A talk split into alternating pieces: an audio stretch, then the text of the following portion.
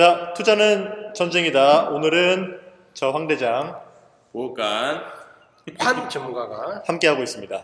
자, 반갑습니다. 자, 2부 다시 박수를 치면서 1부에서는 이 환 전문가님이 어, 작전에 대한 또 얘기를 많이 흥미진진했어요. 재미난 얘기를 들었는데 네. 어, 여러분들이 또 좋은 반응 보여주시면은 또 저희가 쉬는 동안에도 이런저런 거를 여쭤보면서 많은 얘기를 해주셨거든요. 그러니까 작전에 대해서 또뭐 작전이라는 게 시장의 한 단편이죠. 또 숨어 있는 단편 여러분들이 어, 뭐 그- 그거를 이용한다기보다 시장을 이해하기 위한 하나의 수단으로서 알고 계시면 좋을 것 같은데 반응 좋은 반응 보여주시면은 또 2부 나중에 작전 2부 이렇게 또 한번 해보죠. 네. 자 이번 시간은 어, 시장에 대해서 얘기를 해보겠습니다. 지금 환 전문가님께서는 어, 주식도 다루시지만 이 선물 옵션 쪽에서도 지금 활동을 하고 계시죠? 네. 시장을 같이 보고 있죠. 어, 네. 주로 선물 옵션 하실 때 어, 떤 부분에 이 중점을 둬서 시장을 판단하시나요? 결국에는 이게 그 주식이라는 것도 마찬가지고 어, 선물이라는 것도 마찬가지거든요. 사람이 하는 일이기 때문에 어, 계속 반복적인 행위가 많아요. 음, 뭐 사- 뭔가 뭔가 지금 상황에 새로울 것 같지만 돌이켜 보면은 다 사이클이고 반복적인 부분이 많기 때문에 과거를 잘 빗대어 보면 미래가 좀 보이는 거죠. 아, 우리가 뭐 네. 역사를 공부하는 것도 마찬가지잖아요. 역사를 공부하는 이유가 뭐 과거를 알기 위해서 공부하는 것보다는 과거를 알면 미래를 알 수 있다. 이런 부분인데 어, 주식시장도 똑같다고 봐요. 아. 제 생각은.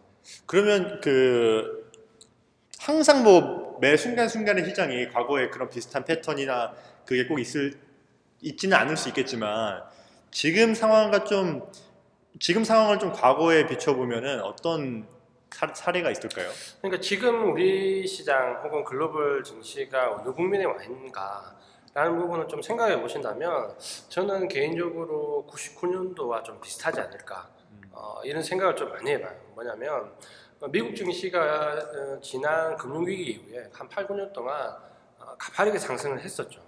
가파르게 상승했었고 금융위기 때 급락 이후에 한 7, 8년 정도 지금 거의 한 8, 9년 정도 상승을 네. 했었죠. 가파르게 상승을 했고 지금 가파르게 상승한 이후에 금리를 인상해야 될 시기를 살짝 놓쳤죠. 요, 음. 놓쳤는데 요까지를 네. 딱 말씀드리면 어, 제가 봤을 때 거의 99년도와 좀 일치한 부분이 많다. 아. 99년도 같은 경우도 어, 그 전에 우리가 이제 블랙 먼데이 이후부터 해가지고 어, 상당한 급락을 겪고 난 뒤에 장시간 거의 한 10년 가까이 상승을 했고 그 상승한 끄트머리에 금리 인상 시기를 놓쳤어요 그때도. 지금과 비슷하게 놓쳐가지고 어, 지금 상황과 상당히 흡사하지 않을까. 어, 그런 생각을 좀 많이 가지거든요. 그러면 이 금리 인상 시기를 놓쳤다는 게 결국 적절한 금리 인상을 통해서 시장에 좀 이렇게 이제 활성화된 에너지를 약간 조정을 해야 되는데 그 이후에 시장에서 계속 에너지가 지금 들어왔잖아요, 돈이. 그 부분은 어떻게 보면 버블이라고 볼 수 있는 건가요? 그러니까 이제 이런 부분이 있겠죠. 99년도 마찬가지인데 예를 들면 이제 99년 얘기를 잠깐 드리면요. 그때도 한 10년 가까이 상승한 그 전에 또 큰 일이 있었죠. 어, 블랙먼데이라는 큰 일이 있고 그 이후에 한 10년 가까이 상승한 이후에 어, 금리 인상 시기를 놓쳐가지고 이- 그때는 어떻게 했냐면 6개월 정도 주가를 고점에서 인조 끌고 갔죠. 음. 인조 끌고 가면서 급하게 한 175bp, 뭐 1.75% 정도 네. 금리를 한 방이요? 인상했죠. 나눴어 6개월간. 아, 네. 했는데 뭐 그거는 이제 하나의 일종의 금리를 인상하기 위한 어거지죠. 그리고 나서 이제 시장이 급락이 왔고 어, 다시 상당하게 하락한 이후에 이제 재차 반등을 줬는데 지금도 비슷한 것 같아요. 제가 봤을 때 금리를 올 상반기 인상을 했어야 되지 않을까. 음. 했으면 당장 이제 매를 좀 맞더라도 이후에 좀 풀리는 부분인데 좀 그 부분이 아쉽다. 어, 최근에 이제 우리 시장이 이제 좀 반등을 주는 걸 보면 한마디로 얘기하면 이제 안도렐리죠, 안도렐리. 어, 미국이 이제 금리 동결한 이후에 어, 지난번 이제 9월달에 금리를 동결한 이후에 옐런 의장이 10월달에 금리 인상을 할 수 있다. 아, 이 부분을 얘기하면서 시장이 실제 반등 안도렐리를 못 줬거든요. 근데 이제 이번에 뭐 실업률 고용 지표가 좀 악화되면서 10월달 금리 인상이 물 건너갔다라는 뉘앙스가 나온 수부터 이제 장이 급등하기 시작했죠. 그래서 이제 안도렐리가 지금 되고 있는데 안도렐리는 한계가 있어요. 있기 때문에 전체적으로는 결국에는 이제 지금 정도의 이제 박스 어느 정도 상단에 다 와가지 않나 보이고 여기서 이제 실제적으로 우리 시장이 더 오르려면 이제 결국에는 이제 실적이거든요. 이제 실적 시즌이 왔기 때문에 실적이 이제 받쳐줘야 되는데 사실 미국이나 우리나 뭐 미국도 마찬가지지만 우리도 뭐 메르스 사태 이렇게 해서 2분기 실적이 가히 좋지가 않아요. 그래서 이 안도렐리는 분명히 한계점이 있다. 이 부분을 좀 유념을 좀 하셔야 될 것 같고 뭐 시장이 굉장히 필요하죠. 금리를 올리지 않아서 올린다 이제 지금 올해 한 해부터 지금 계속해서 금리를 올리냐 안 올리냐 가지고 굉장히 필요한데 어, 제가 이제 지난주에 이제 음, 해외 증시 보- 뉴스 보면서 이제 혼자 좀 웃었는데요. 아, 이 필요한 게 우리만 필요한 게 아니구나라는 생각을 딱 한 게 지난주에 이제 금융 이제 컨퍼런스가 있었죠. 그때 이제 신흥국 우리도 지금 한국은행 총재 같은 신흥국 그 공립은행 총재들이 다 참석했는데 어, 말레이시아 뭐 이런 뭐 공립 총재들이 미국 대표단한테 항의를 하더라고요. 금리 빨리 올리라고. 지친다. 진짜 진- 진짜 금리 올리면 우리가 죽는 거 아는데 그래도 빨리 올리라고. 더 이상 이제 기다리기 너무 힘들다. 그런 거 보면 우리만 그런 거 아닌 것 같아요. 굉장히 힘드신 것 같아요. 아, 이게 그 아까 말씀하시는 내용 중에도 이제 저는 잠깐 그 밴드권이라는 키워드를 이제 중요한 토픽으로 들었는데 그러면은 일단은 어떤 추세적인 그 방향보다는 지금 계속 어쨌든 뭐 올랐다 내렸다 하는 국면이잖아요. 그런 국면이 일단은 더 이어진다고 보는 게 적절하다 이렇게 보시는 거죠. 지금 이제 반등권에서 좀 조심해야 될 위치였다 이렇게 보고 특히 이제 우리 개인들은 개인 투자자들 코스닥 좀 많이 사시잖아요. 제가 이거 한 9월 달부터 엄청 이제 TV 방송에서 얘기를 많이 드렸는데 코스닥을 사지 말고 코스피를 사라라는 얘기를 많이 드렸는데 지금 보시면 이번 반등 랠리의 주- 가장 중요한 부분은 코스피죠. 네. 코스피 대형주들이 거의 다 올랐죠. 코스닥은 거의 마이너스였죠. 음. 그러니까 코스닥을 지고 있는 개인들은 상당히 재미가 없었다 이렇게 보고 코스닥이 지금 매수 주체들을 보시면은 뭐 개인 혼자 사고 있죠. 기관, 투신, 연기금 다 팝니다. 어, 기관, 투신, 연기금 외국인 다 팔고 뭐 개인만 사고 있죠. 좋을 수가 없습니다. 자, 이 부분은 제가 이제 한 가지 팁을 말씀을 드리면 이 외국인이라는 거는 우리가 보면 이제 미국이든 뭐든 마찬가지인데요. 미국에 있는 외국인이나 우리나라에 있는 외국인이나 유럽에 있는 외국인은 다 똑같아요. 그쪽에 속해 있는 외국인들은 투자 패턴이 다 똑같거든요. 예를 들어서 미국에는 어, S&P 500 지수와 러셀 2000이라는 지수가 있어요. 그건 우리로 치면 코스피와 코스닥이거든요. S&P 500이 우리로 치면 코스피, 그다음에 러셀 2000 지수가 우리로 치면 코스닥인데요. 한번 오늘 차트를 혹시 한번 보세요. 그러면 미국 차트도 S&P 500이 러셀 2000보다 훨씬 강합니다. 그 말은 외국인들은 뭐다? 예, 대형주, 지수 관련 대형주에 투자를 한다는 거죠. 우리나라도 마찬가지겠죠. 뭐 미국에 있는 골드만삭스랑 한국에 있는 골드만삭스랑 똑같아요. 그렇기 때문에 외국인들이 지금 어쨌든 간에 코스피에 관련된 어, 매길 집중하기 때문에 여기서 단기적인 수익을 내시려는 분들은 코스피 시장으로 가세요. 코스피 시장. 지수 관련주로 사세요. 저는 이제 이렇게 들었습니다. 전문가님 얘기를 듣고 최근에 환율이 좀 이제 1,200원대 1,200원을 좀 위에서 안착하지 못하고 좀 탄력 있게 이제 환율이 하락하고 있는데 그 얘기는 그 달러 자금들이 우리나라 원화 수요가 좀 커지고 있다. 그러니까 상대적인 위험 자산에 대한 서- 선호. 그래서 이제 우리나라에 투자를 하지만 우리나라 안에서는 코스닥이 코스피보다는 또 위험 자산이잖아요. 상대적으로. 그러니까 갑자기 뭔가 이제 공격적으로 투자를 하고 싶다고 해서 어떤 중간 단계를 빵 넘어가지고 갑자기 코스닥을 산다. 코스피를 건너서. 이렇게 보다는 단계적으로 그래도 환율 안정이 좀 이렇게 되면서 이제 뭔가 신흥국에도 투자를 하고 싶다라고 보면은 당장 바로 코스피를 건너뛰어서 코스닥보다는 코스피로 오는 게 순서인가 보다 그런 생각을 좀 해봤습니다. 그렇죠. 어, 그런 부분도 일, 일- 일정 부분 맞는 부분이고요. 우리가 이제 이- 이런 포인트를 한번 생각해 보면 이제 어, 금융위기 이후에 미국이 양적 완화를 했잖아요. 양적 완화를 하면서 엄청난 달러를 풀었죠. 엄청난 달러를 풀었고 그 달러들이 증시에 많이 유입이 됐잖아요. 어, 보통 같으면 이제 그 당시에 금융위기 같으면 예전에도 이런 사이클이 뭐 처음에 있는 건 아니거든요. 급락이 오는 글로벌 증시가 급락이 오는 그때는 이제 급락이 올 때 개인들이 투매를 할때 어, 외국인이나 기관들이 어, 개인들의 주식을 다 받아서 또 상승키고 이런 부분인데 이번에는 좀 달랐다. 어, 이 부분 좀 보셔야 될 것 같고 그 부분이 가장 큰 부분은 안 되는 거죠. 증시에 유입된 자금이 그럼 달러 양적 완화 이후에 상당한 부분 들어왔는데 무엇을 샀을까? 어떤 주식을 샀을까? 라는 게 궁금하잖아요. 근데 이거를 지금 금융위기에 증시에 투입된 자금을 보면 어, 각국 증시에 투입된 자금의 65%가 주식이 아닌 ETF를 샀습니다. 이제 그 말인즉슨 어, 이 금융위기에 반등을 주는 이 랠리가 길어질 수는 있지만 언제든지 현금화 시킬 수 있는 쪽에 투자를 하고 있다는 거죠. 그 부분이 이제 예전에 낙폭 가대주 위주로 했던 패턴과는 상당히 다르다 봐야 되고 결국에는 이런 부분들 보신다면 우리나라도 마찬가지겠지만 증시에 대한 충격은 신흥국 위주로 올 수는 있겠지만 예전하고는 좀 패턴이 많이 달라질 것이다. 이런 부분을 볼 수 있는 거죠. 이한 전문가님은 이제 그그 선물 시장을 매일매일 체크하시잖아요. 네. 그래서 단순히 그냥 이렇게 크게 이제 보는 게 아니라 뭐 종가를 보고 하는 게 아니라 매 순간순간의 어떤 흐름을 체크하고 계시잖아요. 네.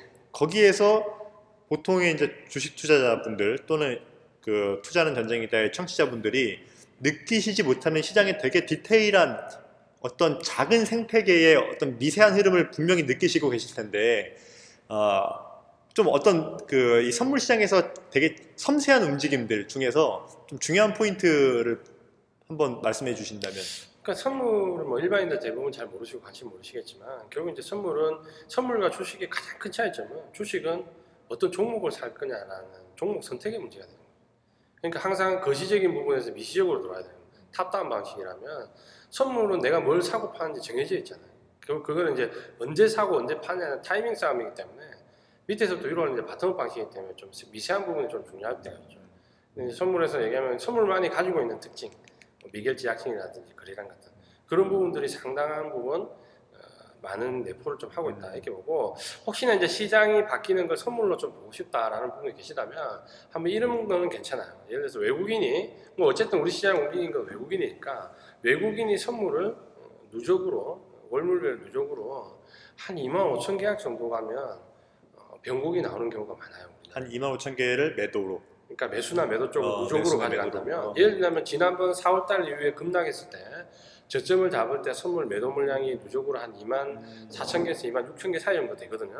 이제 그 정도 되면은 시장이 일단 네. 바닥이나 꼭지를 좀 형성한 경우가 많다. 음. 근데 지금 현재 어제까지 해가지고 미- 어, 외국인 선물 누적으로 매수 2만 5천 계약이 됐거든요. 아, 네. 그래서 조금 시장을 좀 경계해서 봐야 되지 않을까 음. 단기적으로. 어, 그게 이제 그런 말씀이시죠. 어쨌든 뭐 돈이라는 거는 어느 정도는 한정이 돼 있는 거니까 한쪽으로 포지션을 일정 수준 이상 많이 잡으면 또 그 포지션을 청산을 해야 되지 않습니까 선물에서 그렇죠. 그 청산 물량이 나올 수 있는 과거의 어떤 그 통계적인 반복성을 보면은 보통 매수나 매도로 2만 5천 계약 정도를 갖고 있을 때 반대로 이제 이 물량을 좀 정리한다. 음, 그렇죠. 네. 뭐 우리 시장이 요즘 같은 경우에 보면 결국에는 이번 반등을 주면서 어, 주식을 사기보다는 선물로 순수 많이 올렸죠. 이 파생적으로 시장을 대응한다는 것은 아직까지 시장이 추세적이기보다는 단기적인 관점에서 움직이고 있다. 이런 걸 본다면 뭐 상승 중이니까 뭐 섣불리 매도하거나 주식을 안 사야 될 이유는 없지만 예, 언제든지 던질 수 있다라는 각오를 가지고 좀 하는 게 좋죠.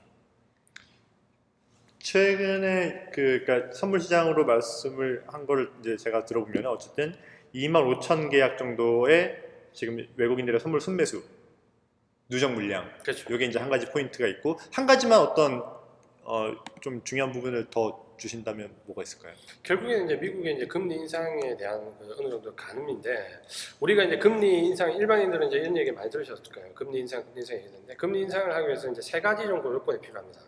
어, 우리가 얘기할 때 첫 번째가 일단 경기가 확장 국면, 그러니까 확장 국면이라는 지표가 있어야 되고요. 두 번째가 실업률이 5% 이하, 실업률 5% 이하. 세 번째 이제 인플레이션이 2% 달성돼야 되는데 미국이 최근에 이제 금리 인상을 하겠다라고 얘기한 거는 어, 고용 지표 가 아주 탄탄했거든요. 하면서 인플레이션 좀 모질하더라도 고용지표 탄탄하니까 어떻게 연말 안에 한번 밀어붙이겠어라고 했는데 이게 10월 달에 고용지표가 악화되면서 완전 이제 금리 인상이 단기적으로 물 건너갔다라는 건데 사실 이건 아무도 모르는 거예요. 누구도 모르는 거고 이번에 뭐 미국 연방의 총재들이 줄줄이 지금 연설하고 있잖아요. 뭐 한 명은 나와서 연내 불가능하다 했다가 한 명은 연내 무조건 한댔다가 한 명은 연내 한 적이 없다고 했다가 한 명은 마이너스 금리까지 가야 된다. 그러니까 그 연준 안에서도 통일된 목소리가 안 나오고 있다. 이 말은 통일된 목소리가 안 나오니까 단기간에 금리 인상이 힘들다라고 해석하는 거죠 시장이. 근데 금리 인상은 아무도 모르는 거고 다만 미국이 에, 제가 이제 한 가지 정도 꼭 제가 맹신하는 게 있어요. 그게 뭐냐면 저는 이제 과거를 좀 중요시한다 얘기 드렸는데 미국이 금리 인상을 하는 시기에 주가가 내려간 적이 한 번도 없습니다. 최근 100년 내에. 참 이게 어떻게 보면은 청취자분들이 들으시기에 정말 어? 뭔 얘기지? 이해를 못 하겠다. 그러니까 그렇게 지금 들을 만한 내용입니다. 이게 잘 네. 들어보십시오. 그래서 미국이 금리 인상을 하면 그러니까 최근에 100년 동안 공통된 게 딱 있어요. 그 뭐냐면 금리 인상을 하면 금리 인상하는 그 달에는 금리 인상에 대한 충격으로 그 달에 음봉이 나옵니다. 그러니까 마이너스가 나는 거죠. 그걸 바탕으로 해서 금리 인상하는 기간 동안에 미국이 에, 주가가 하락한 예가 한 번도 없습니다. 한 번이 주가 흐름이 거의 동결된 예가 있고 음. 나머지는 금리 인상하는 기간 동안에는 다 올라요. 그럼 오히려 금리 인상이 될 경우에 그, 그 달에 매를 한 번만 맞으면 미국이 금리 인상하는 그 기간 동안에는 마음 놓고 주식 투자 하셔도 돼요. 참 이게 중요한 부분인 것 같아요. 어쨌든 뭐 금리 인상이고 인하고 뭐 경제 잘 살자고 하는 거고 그리고 뭐 악재 사고 뭐 뉴스에 팔아라 뭐 이런 시장 격언 있지 않습니까? 어떻게 보면 이제 그런 그 속담을 지금 한 전문가님의 지금 내용으로 맞춰서 이렇게 들을 수 있을 것 같은데 조금만 더 설명을 해주세요. 청취자분들이 어, 이해하기 쉽게. 이거는 이제 개- 제 개인적인 어, 전략인데 저는 어떻게 할 생각이냐면요. 미국이 금리 인상을 하면 그 달에 상당한 금액의 주식을 살 겁니다. 음, 그 달에 이제 그 달에 분할로 계속해서 주식 사고요. 이, 이 말은 뭐냐면 미국이 금리 인상하는 기간이 6개월이든 혹은 1년이든 2년이든 금리를 인상하는 시기에 주가가 내려간 일은 한 번도 없다. 다만 그 말인즉슨 금리를 인상한다는 것은 결국은 경기가 확장된다는 거고 경기가 확장된다는 것은 시장이 좋다는 거죠. 그러니까 금리 인상을 하는 동안에는 주가가 빠질 위험이 없다. 다만 금리가 최고조에 달해서 금리 인하 시기가 논의될 때쯤 어, 주식을 미리 다 팔고 나오면 된다. 음. 그래서 금리 인상 들어가는 시기에 주식을 사서 어, 금리 인하 얘기가 아, 솔솔 나오기 시작하면 주식을 팔고 나오자. 아, 요런데 요거는 이제 미국 시장으로 제가 통계를 내보니까 짧게는 6개월, 길게는 한 3년 이상을 가요. 그럼 예를 들면 우리나라 시장이 예를 들어서 미국이 금리 인상하는 시기 동안 짧으면 뭐 6개월 정도 투자하고 수익을 값하게 낼 수 있는 거고요. 뭐 운이 좋아가지고 예를 들어서 금리 인상 시기가 한 1, 2년 간다면 뭐 1, 2년 동안은 걱정 없이 주식 투자를 할 수 있는 거죠. 요런 호기가 없어요. 그러니까 이거의 위기인지 기회인지 예, 우리가 잘 구분해가지고 위기를 기회로 한번 살릴 피해가 있다는 거죠. 제가 최근에 들어본 어떤 분석 중에 가장 insight가 있는 정말 실질적인 그 내용이라 생각합니다. 아, 네. 그런가요? 네. 왜냐면 일반적인 사람들이 이제 금리가 떨어지면 당연히 주식시장도 안 좋아지겠거니라고 생각을 할 수도 있거든요. 그렇죠. 네. 그러니까 금리가 떨어지면 어쨌든 돈이 많이 풀리는 거니까 떨어 오르면 안 좋은 거죠. 아, 오르면, 오르면, 쪼여. 쪼여지는 네, 거니까. 그렇죠, 그렇죠. 근데 왜 그럴까? 왜 쪼일까? 왜 풀까를 생각해 보면은 사실 할 수 있는 건데 이게 돈 욕심이 있고 공포가 있으면 시야가 좁아지잖아요. 그렇죠. 당장 내 손에 잡히는 내 앞에서 벌어지는 일만 있고 그게 그 다음에 어떤 작용을 일으키는 건지에 대해서 스스로 생각하지도 못하지만 이게 사실 주식 투자 금융 시장에서 자기만의 생각을 시장에서 실제 행동한다는 게 보통 사람들이 알아도 못하는 게 무서워서 못하는 게 아니라 그만큼 좀 무지에 대한 공포 내가 하는 게 과연 맞을까 내가 생각하는 게 과연 적절할까 저기 TV에 나오는 사람들이 저렇다는데 미국에서 저렇다는데 그러니까 결국 휩쓸리는 거거든요 근데 본질을 잘 생각해 보시고 지금 한 전문가님이 얘기하신 거는 사실 진짜 이 시장의 논리에 비추어 봤을 때 정말 정답이라고 생각합니다 아, 네, 저 공감을 합니다 아, 진짜요? 네 공감을 진짜 공감합니다 여기 계신 분만 공부하시는 거 아닐까? 아니, 저는 공감합니다. 아. 네. 그러니까 저는 그렇거든요. 이 뭐 뉴스도 봐요. 예전에 아예 안 봤는데 요즘은 뉴스를 보면 뉴스를 왜 보냐면 그냥 재료 수집이거든요. 의견을 뭐 듣는 게 아니라 의견도 재료인 거죠. 제가 누가 저렇게 말했다고 아, 저 사람은 저렇게 말했구나. 그럼 저 사람들이 저렇게 반응하는 그냥 재료를 보는 거지. 근데 지금 환 전문가님이 얘기하신 거는 저에게는 재료는 아니고 그거는 이거는 정말 어떤 충분한 전략이다. 이렇게 저는 그렇게 저는 좀 그런 생각 많이 들어요. 요즘에 주식 시장을 보면 제일 많이 드는 생각이 예전에 시장은 바뀌었는데 우리는 아직까지 그대로 머물러 있는 게 아닌가. 어, 이제 그 말은 예전에 이제 우리가 주식 투자하면 대세 상승, 대세 하락, 대세 하락에 물려 있으면 그래도 잘 참으면 몇 년 참으면 다시 대세 상승이 와서 본전을 회복하고 운이 좋으면 수익도 나고. 근데 지금 이제 주식 시장이 이제 그렇지 않다는 거죠. 그 부분은 우리나라 시장이 이제 더 이상 개발도상국 정신은 아니라는 거죠. 개발도상국과 선진국 사이에 샌드위치에 끼어 있는데 선진국 쪽에 좀 더 붙지 않나 이런 생각이 드는데 선진국 증시의 특징이 뭐냐면 대세 상승, 대세 하락이 없어요. 그 말은 오르는 종목은 오르지만 내리는 종목은 계속 내린다는 거거든요. 그럼 예전처럼 물려있는 종목을 가지고는 대책이 없는 시장이 온 거죠. 그 말은 이제는 종목 선정을 좀 잘해야 되는데 어, 예전처럼 그런 이제 좀 낡은 방식이 아니에요. 주식이라는 게 아까 말씀드렸다시피 외국인들이 금융위기 이후에 제일 많이 산 종목이 ETF잖아요. 그 말은 주식은 이제 혼자 움직이는 게 아니에요. 주식은 주식과 선물과 주식 선물과 ETF와 ELS가 같이 움직이는 상품이에요.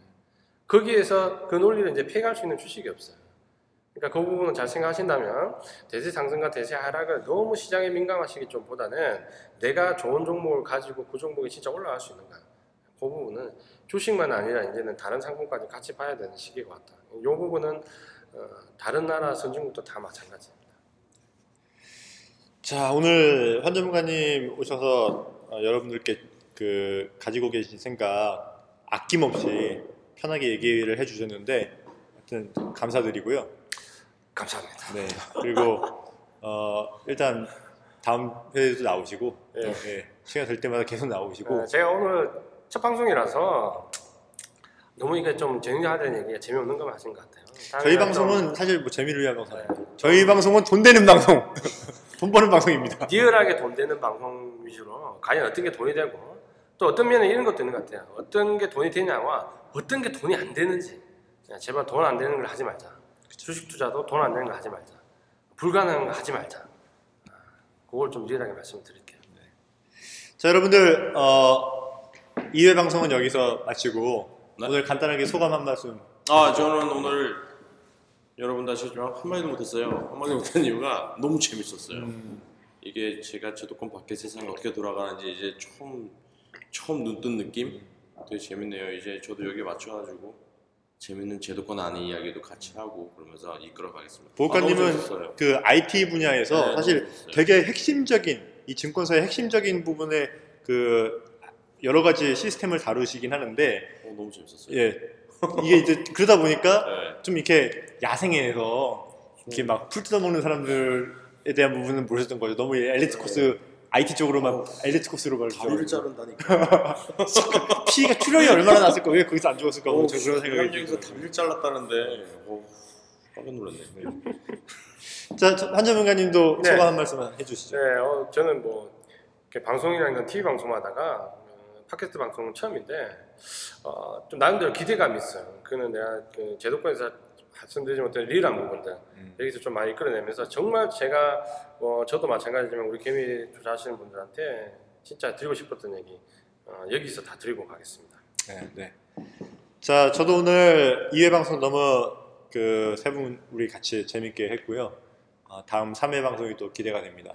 아마 매주 그 금요일이나 토요일에 저희 방송이 업데이트, 정규 방송이 업데이트 되니까요. 많이 기다려 주시고 3회 방송에 뵙겠습니다. 반갑습니다. 반갑습니다. 잘 자요.